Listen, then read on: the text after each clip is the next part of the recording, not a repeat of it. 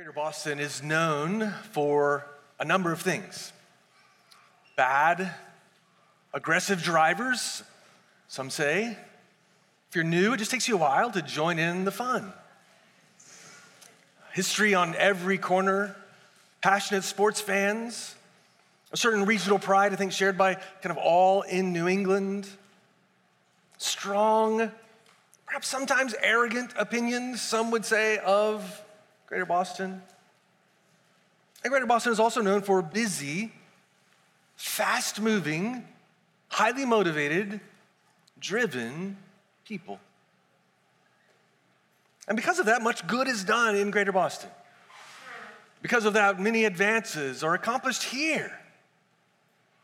And because of that, people of Greater Boston are often overwhelmed, exhausted, stressed, and anxious.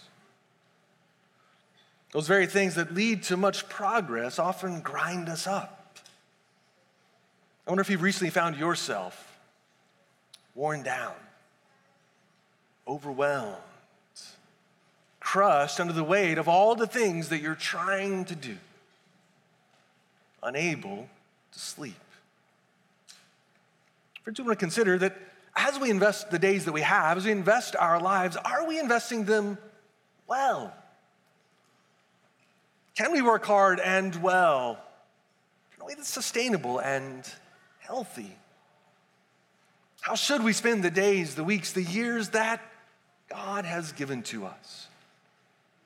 And is there a way to have a measure of peace and health and still make progress in a busy, motivated city like Boston. That's what we're going to look at this morning. So if you have a Bible, turn to me to the book of Psalms, to Psalm 127. Psalm 127, you'll find it in the Bibles near you on page 518. Page 518. I encourage you to open up a copy of the Bible or open up a Bible app just so you can see the text in front of you as we walk through this short psalm.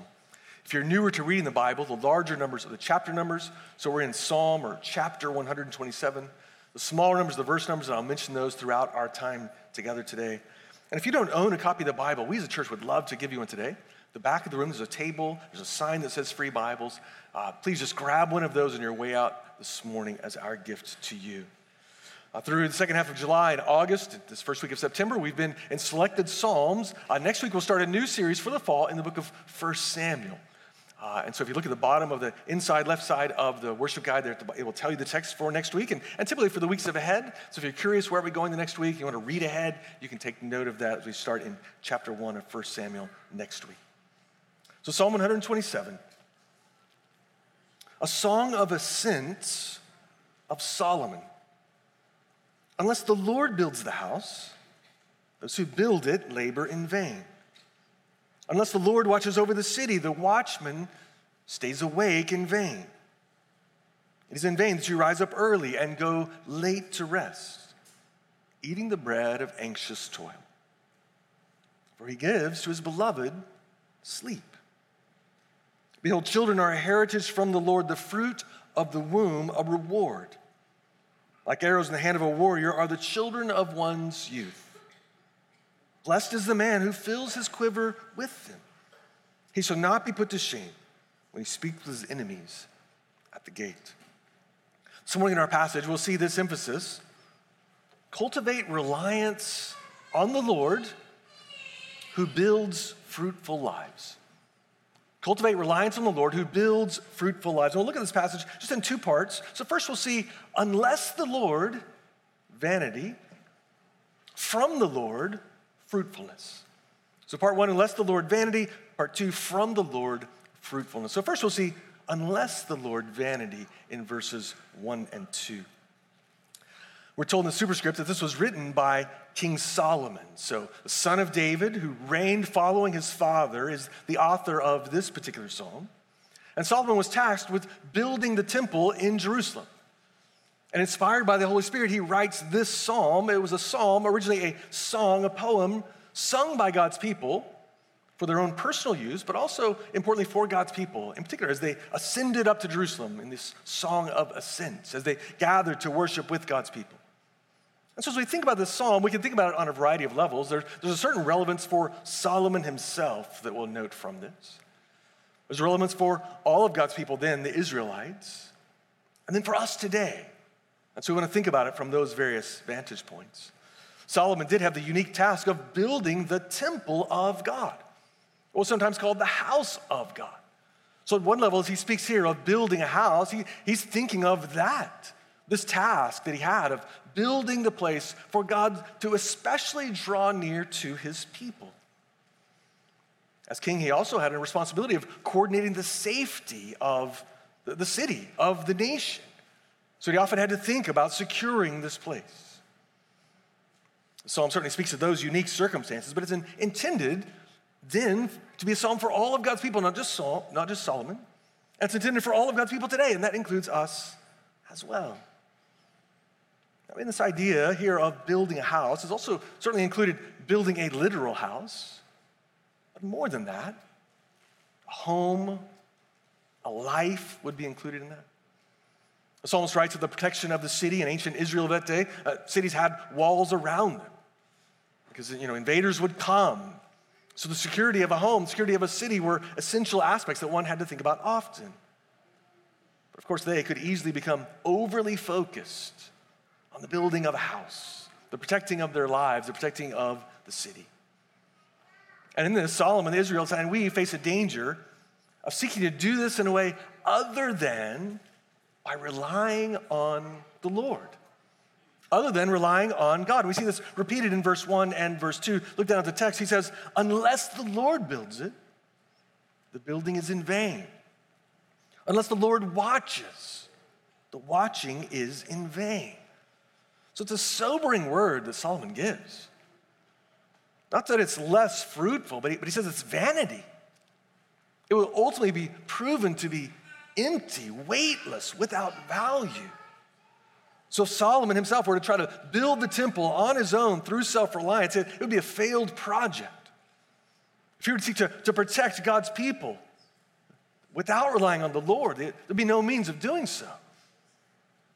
Friends, if we try to build our homes, our lives, apart from relying on the Lord, will ultimately be shown to be in vain.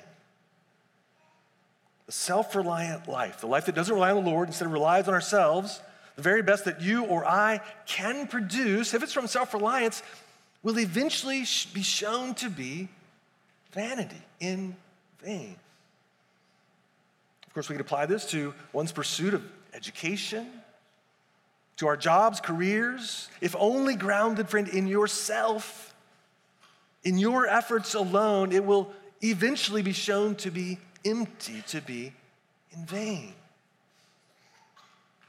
I wonder if you ever struggle with self reliance. Relying simply on yourself. At least one is relying on that. That's, yes, we, we so easily rely only on ourselves. And I know that for me, that's the, the default lean of my heart is toward self reliance.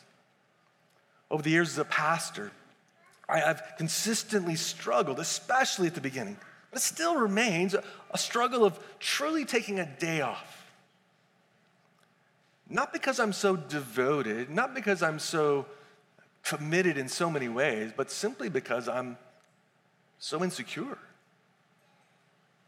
so fearful, and fundamentally so self reliant. Believing that if, I, that if I do take Monday off, that things will fall apart. If, if I'm not able to engage and do those things, then that it won't be enough. And I feel that tension every Monday, which is my normal day off, of doing instead of ceasing from doing. I wonder where you are currently tempted to rely on yourself rather than relying on the Lord. And what's the result of this self reliant living? We see verse 2 it leads to this vicious cycle of rising up early and staying up late. So we rise up early because there's work that must be done, and we believe it all depends on us, and we, we work all day. But day is not enough, so we, we stay up late, continuing in the work. And when we do try to sleep, we can't sleep. Or if we do sleep, it's unsatisfying sleep because we, we feel guilty for sleeping because there's still more work, more study to be done. So we're either working or worrying about not working. I wonder when you know that experience, perhaps of the frustration of finally trying to get some rest, laying down in bed but unable to sleep because your mind is racing with the work that you just did or the work that you need to do. Friends, we're cautioned that we shouldn't be satisfied to eat the bread of anxious toil, verse 2. So we have a choice of whether we'll work and eat anxiously and nervously. But we should also be alert to see that there is some bread that will be produced. But this bread won't truly satisfy. But unfortunately, the dangerous part is that the presence of bread will make us think we're making real progress.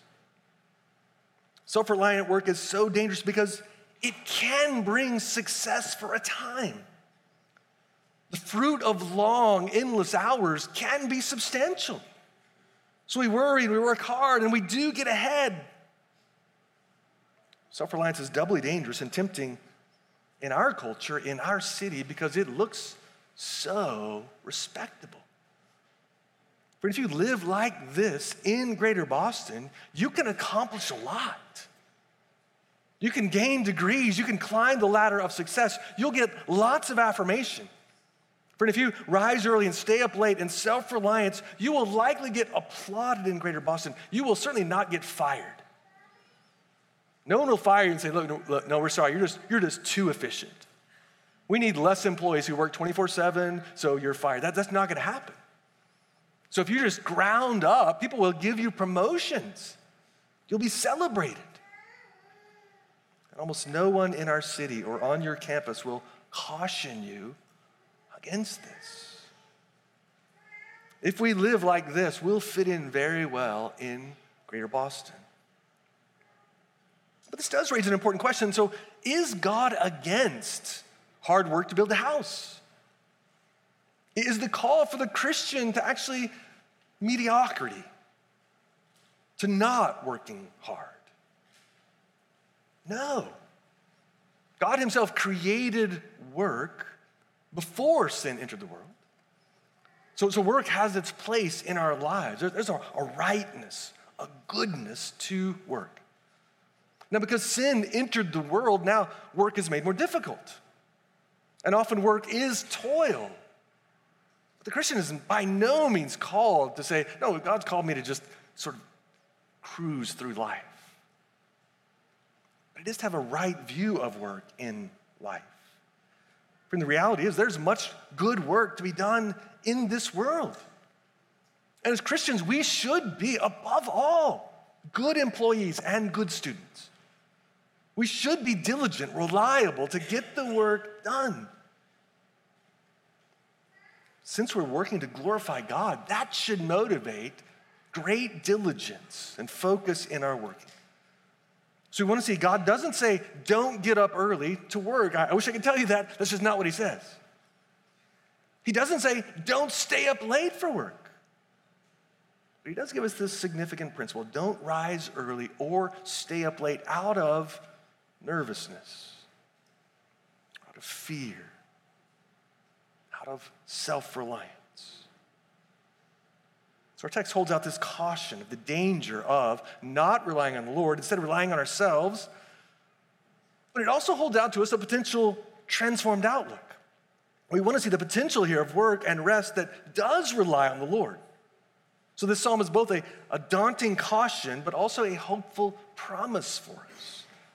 And notice there's good news for the beloved that he refers to in verse 2. It does raise the question, but who are the beloved of God? Well, on, on one level, again, points likely to Solomon, for that's what his name meant, beloved. So there is a way, it's an allusion to himself that, that, that Solomon is loved by God, but fortunately, not only was Solomon loved by God. Friend, as a Christian, if that's what you are, you are among the beloved of God. You are loved by God, and, and that is your identity now in and through Christ. So this is not what we do, it's not what we earn, but through Christ, friend, that's who you are. Now, how did God bring us in as his beloved? It's through his love shown to us through the coming of Jesus Christ, God the Son. We see this in 1 John chapter 3, verse 1. See what kind of love the Father has given to us, that we should be called children of God, and so we are.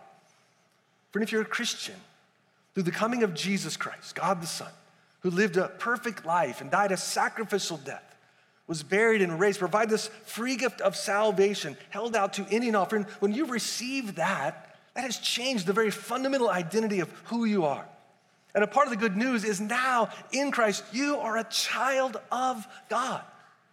And that is an unchangeable aspect of your identity. Not based on what you do, not based on your best day, and not taken away by your worst day.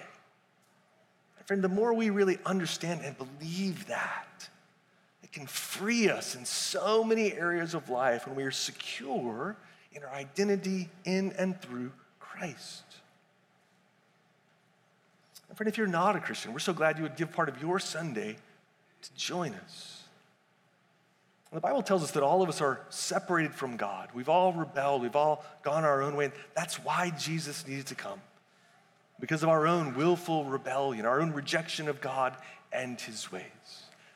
But the good news of Christianity is not that we clean ourselves up, not that we earn God's favor through our hard work, but that, but that Christ came and completed the work. So now this free gift of salvation is held out to any and all. And I wonder if perhaps you've been trying to find significance, identity in what you do in this life. In your academic success, or in your work, or in the accumulation of material goods, or in the building of a family. I wonder, have you found those to be ultimately, truly satisfying for you? We'd love for you to know this truest identity of being a child of God. So, to the extent that you're interested, we would welcome you. You're welcome here every Sunday as we'll do what we're doing this morning, week by week. And if at some point you'd want to know more, we would love to arrange for you to be able to sit with someone and read the Bible and just let you consider Jesus on your own. And for those who are Christians, when we come to grips and rest in this reality, we're beloved of God, it can change the way that we live. Because, friends, it's worth considering whose approval are you seeking that drives you to work so hard? Whose applause are you running after? Is it, is it someone in your family? Is it, is it your parents? Is it your boss? Is it a mentor? Is it your professor? And you're on this treadmill, always running for approval, and yet it's just never there, or it's never quite enough. Rest in the fact that you have complete approval as a child of God.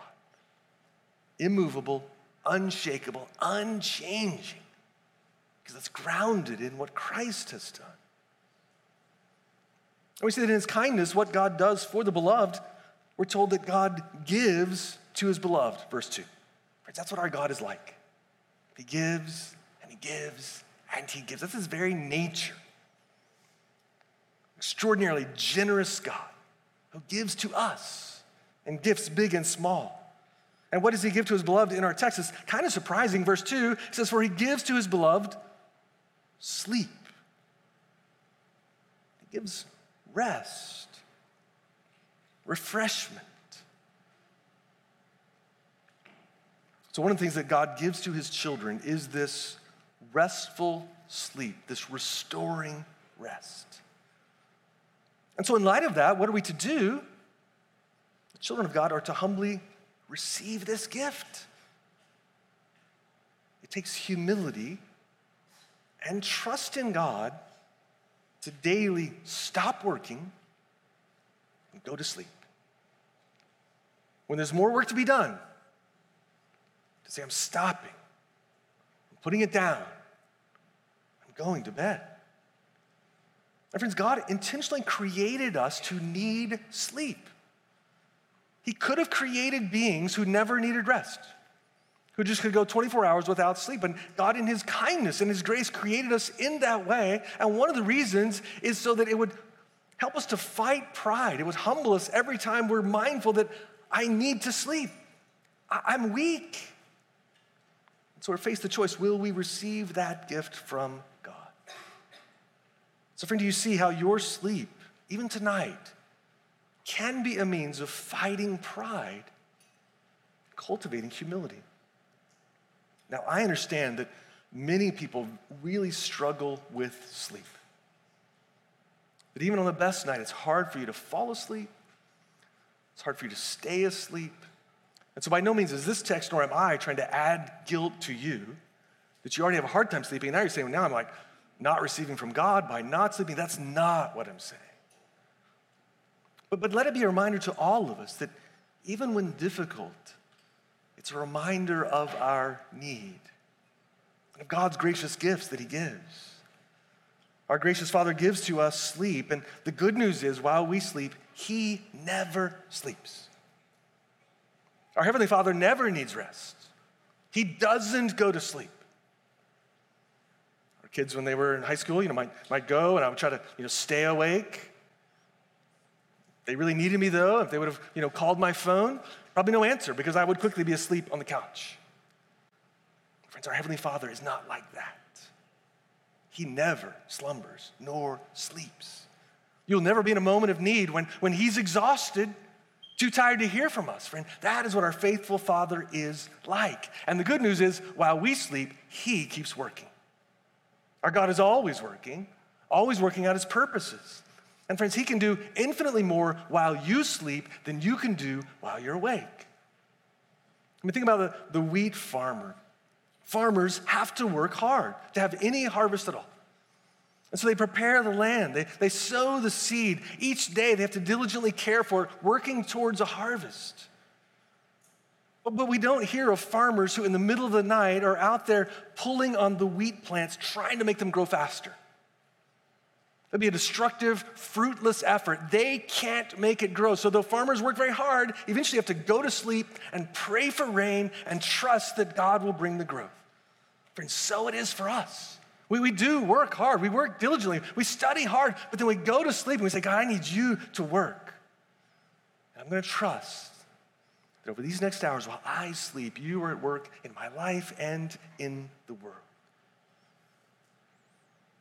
So, friend, we have these cautions, but on the other side of these cautions, there, there's a promise, there's good news. So the caution is unless the Lord builds it, the builder labors in vain. But, but if that's so, the, the opposite is also true. If the Lord builds it, the builder doesn't labor in vain.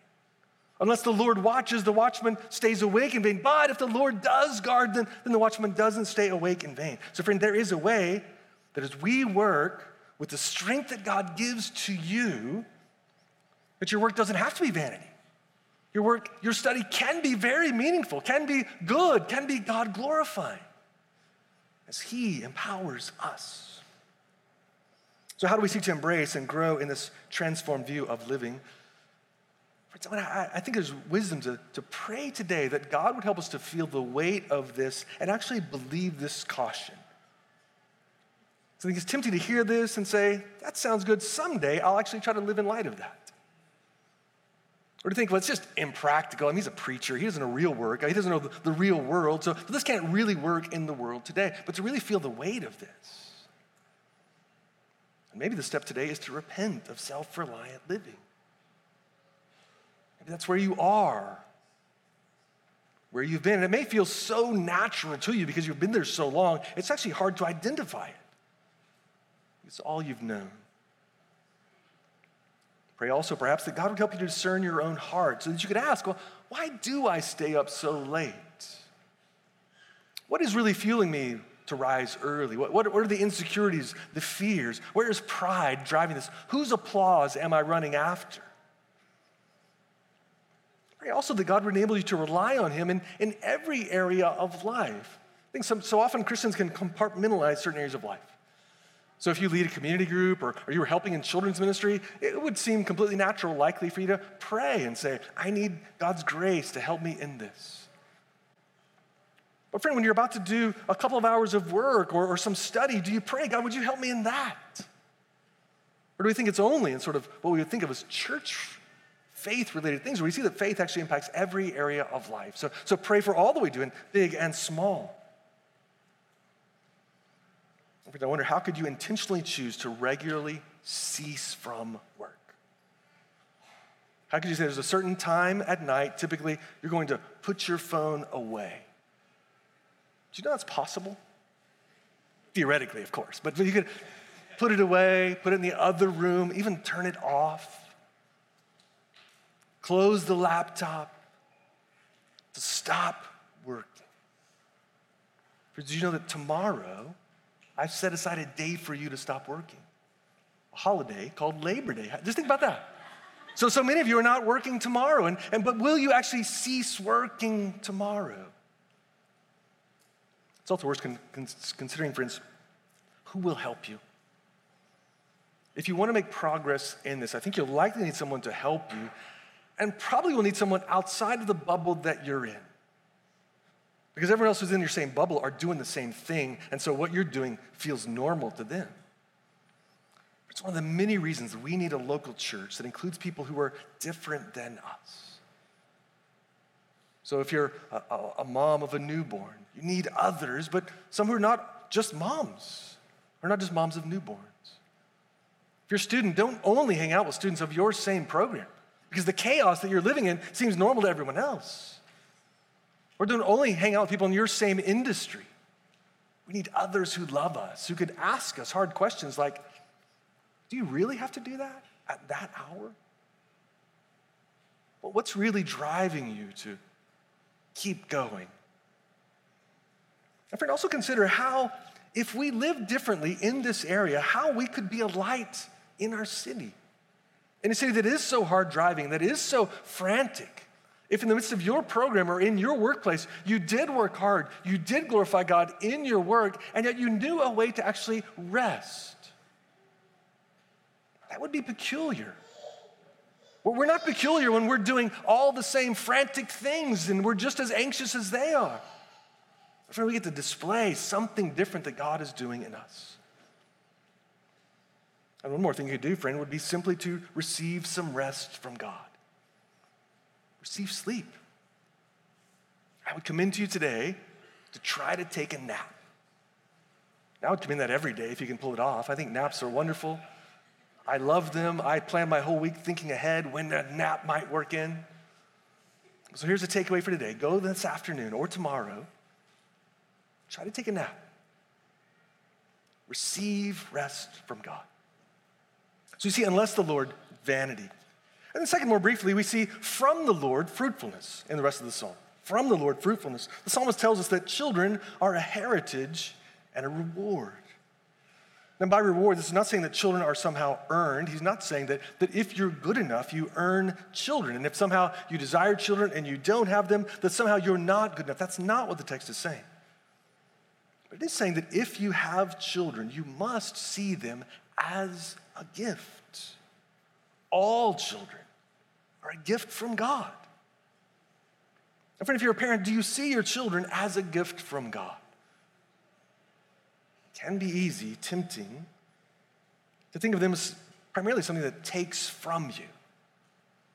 And it is costly to be a parent, but take from you sleep and take from you financial resources and take from you free time that you once had. Friend, you see them as a gift. And we as a church must see children as a gift given to us as well, as, as these families are part of our church. Do we see every child as part of this church as a gift from God? It also tells us, verse 4 and following, that these children are strategic like arrows. Look at verse 4. Like arrows in the hand of a warrior are the children of one's youth. Blessed is the man who fills his quiver with them. So God intends for children to be like a well honed weapon like an arrow not in the hand of an amateur, but an expert warrior that can send it out for significant purposes. And the psalmist says children are like that, that they can be invested in, prepared, and then sent out into the world for significant good. Now, what, what is the good that children might do? Most of all, they would go out into the world and glorify God, to be devoted followers of Jesus and join in his great global mission. Quick note to parents this is God's design for us to send our kids out. and to send them out to glorify God, not primarily to live our goals for them, not to fulfill our plans for them, for them to be the person that God has made them to be. So, parents, God has entrusted these children to you. How might you steward them well? In order for them to be well directed arrows, friends, it takes great diligence over the years to invest in and prepare our children for that. Children will not just naturally grow up to be well directed, God glorifying arrows. So we in our lives must be wise and intentional. We must be strategic and persevering. So, parents, we must think and plan and give effort to help care for and train up our children. It won't just happen. Life is busy and it can easily pull us away from this good, important work. So, friends, we want to engage our children in faith, and we want them to see us engaged in faith. So, friends, a parent, do your kids see you as someone who's not perfect, but who loves Jesus, loves the Bible, loves the church? Studies consistently show that one of the most reliable indicators, not a guarantee, reliable indicators of adults following Jesus is if their parents loved Jesus, loved the church, loved God's people. It's not a promise, not a guarantee. But let them see you love in that way. So it's worth considering, parents, what, what shapes the calendar of your family?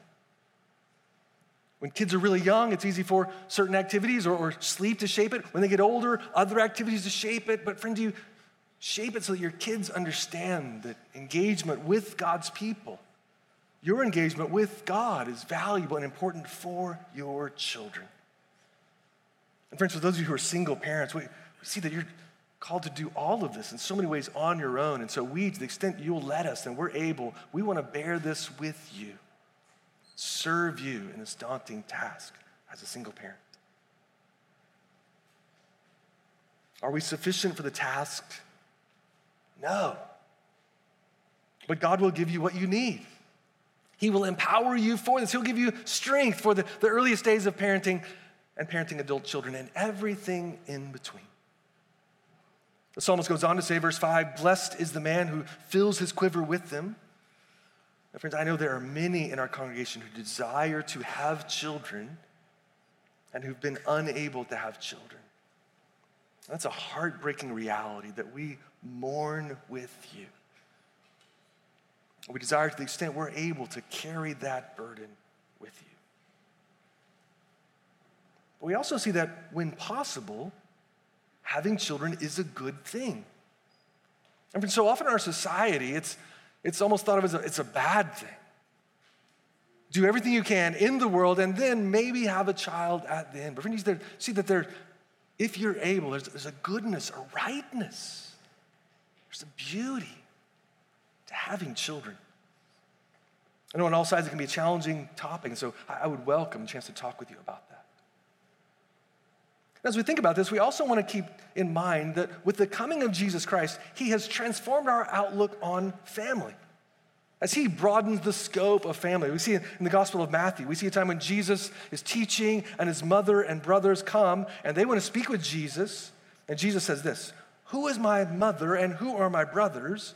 And stretching out his hands towards his disciples, he says, Here are my mother and brothers, for whoever does the will of my Father in heaven is my brother and sister and mother. So, friend, Jesus makes clear that in his kingdom there is a new family that we're a part of.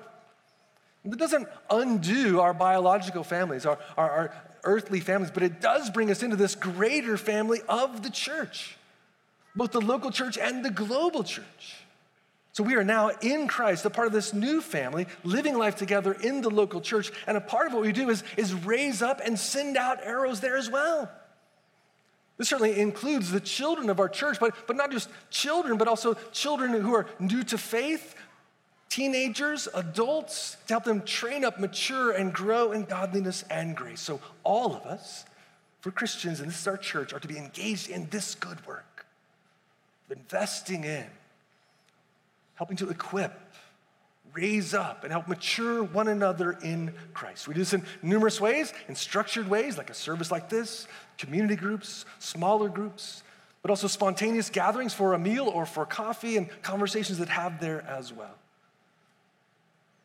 So, friend, are you engaged, if this is your church, in that good work? You see that we share responsibility for one another together to, to work for one another's spiritual good. And friend, if you don't have children of your own, do you see this as a way for you to engage in spiritual offspring? And friend, if you do have children, you still are called not only to those children, you are called to those children, but you're called to this family of God as well to have additional offspring in Christ. So the family of this church is called to invest well, and then for us as a church to send out arrows to the world, to train up new believers, to disciple them, and scatter them in greater Boston and to the nations. Now, one of the good byproducts of living in greater Boston is that a lot of people come and go, and so a lot of people go. And by the very nature of that going, we're sending out arrows to the world. So, across the last 20 years of this church, we've sent out hundreds and hundreds of arrows to the world with the gospel. And that's a good purpose for this church. But it's also a painful purpose as well. Because you've been at Hope very long, you've gotten to know some people who were sent out, who were here for a year, or for three years, or for five years for work or for a program, for a degree, and then they went out. And you know the very real pain of saying goodbye to people that you've grown to love, that you've shared deep spiritual things with, that you've served alongside of.